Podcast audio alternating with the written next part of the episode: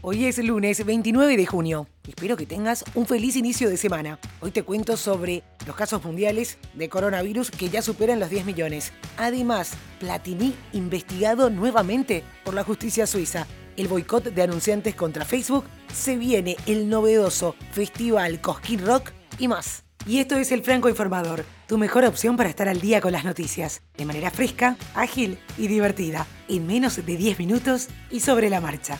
Soy Soledad Franco. Allá vamos. Los casos mundiales de coronavirus superaron los 10 millones el domingo, según un recuento de Reuters, lo que marca un hito importante en la propagación de la enfermedad que hasta ahora causó la muerte de casi medio millón de personas en siete meses. América del Norte, América Latina y Europa cuentan cada uno con un 25% de los casos, mientras que Asia y Oriente Medio tienen alrededor del 11% y el 9% respectivamente, según el recuento de Reuters que utiliza informes de los gobiernos. Con prudencia y con excepciones, Europa planea reabrir sus fronteras externas desde el miércoles próximo, esto en el marco del aligeramiento de medidas tras la brutal pandemia de COVID-19. Por el momento, podrán volver al viejo continente ciudadanos de 15 países, aquellos que hasta el momento tienen un ritmo de contagios contenido. Entre ellos estaría China, con ciertas restricciones, y se excluye a Estados Unidos y Brasil. La decisión definitiva se tiene que tomar para el 30 de junio. Hablando justamente de China, el país impuso este domingo un estricto bloqueo a casi medio millón de personas en una provincia que rodea la capital. Esto para contener un nuevo grupo de coronavirus, ya que las autoridades advirtieron que el brote seguía siendo severo y complicado.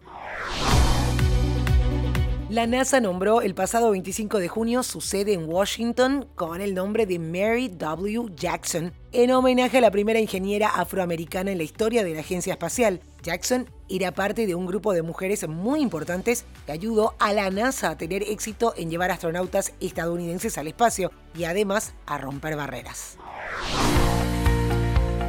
El boicot de anunciantes contra Facebook y otras redes sociales sigue ganando fuerza a raíz de las protestas antirracistas en Estados Unidos y este domingo la cadena de cafeterías Starbucks confirmó que suspenderá su publicidad en esas plataformas como ya han hecho más de centenar de compañías, desde la gigante Unilever hasta Coca-Cola. Starbucks fue el sexto mayor anunciante de Facebook el año pasado, gastando unos 95 millones de dólares en publicidad, por lo que la red social fundada por Mark Zuckerberg ingresó una cifra notablemente superior gracias a este negocio. Facebook ya perdió 56 mil millones de dólares de su valor de mercado luego de que los grandes anunciantes se unieran al boicot.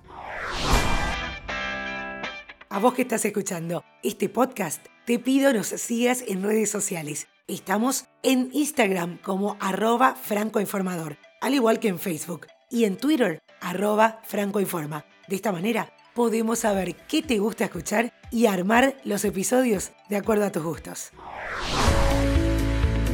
Precisamente HBO Max no quiere ser víctima de ningún boicot y va a retirar cinco capítulos de South Park de su plataforma en los que se burlan de Mahoma, considerado el fundador del Islam. Esta no es la primera vez que la serie tiene problemas, ya que en 2010 los guionistas fueron amenazados por presentar este personaje como burla. Por medio del sitio de internet revolutionmuslim.com, radicales en Estados Unidos amenazaron de muerte a Matt Stone y Trey Parker, guionistas de la serie.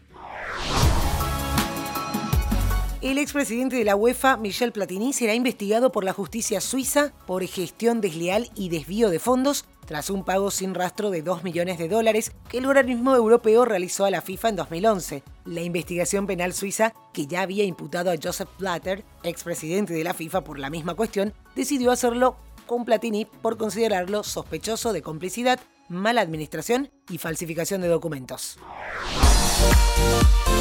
El campeón defensor Manchester City venció por 2 a 0 al Newcastle y avanzó a semifinales de la FA Cup en la que va a enfrentar al Arsenal, mientras que Manchester United va a animar la otra llave contra el Chelsea. Las semifinales están previstas para el 18 y 19 de julio, mientras que el duelo por el título está programado para el 1 de agosto en el mítico estadio de Wembley. El Cosquín Rock también se adapta al modo COVID de vivir. El festival, que se va a realizar de manera online el 8 y 9 de agosto de este año, será el festival online e interactivo más grande de Hispanoamérica. Entre los más de 60 artistas se encuentran clásicos como Ciro y los persas, Las pelotas, Las pastillas del abuelo, Los pericos, Ratones Paranoicos y también novedades como León Gieco, Damas Gratis, Vicentico, Taque 77, Los Tipitos, entre otros. Esta nueva modalidad va a permitir al público no solo recorrer los cuatro escenarios previstos y participar de distintas actividades con chats en vivo, sino también poder elegir la cámara con la que quiere ver el festival, disfrutar de experiencias en realidad virtual y meet and greet. El festival va a tener escenarios en Argentina, Uruguay, Paraguay, Chile, Colombia, Perú, México, Estados Unidos y España. Y las entradas están a la venta en cosquinrock.net.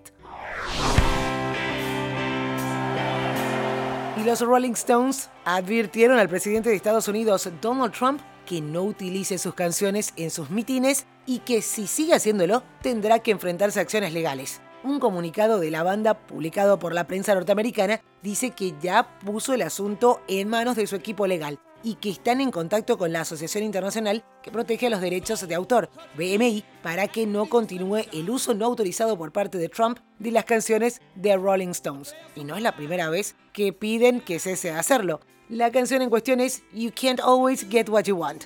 Y despedimos escuchándola.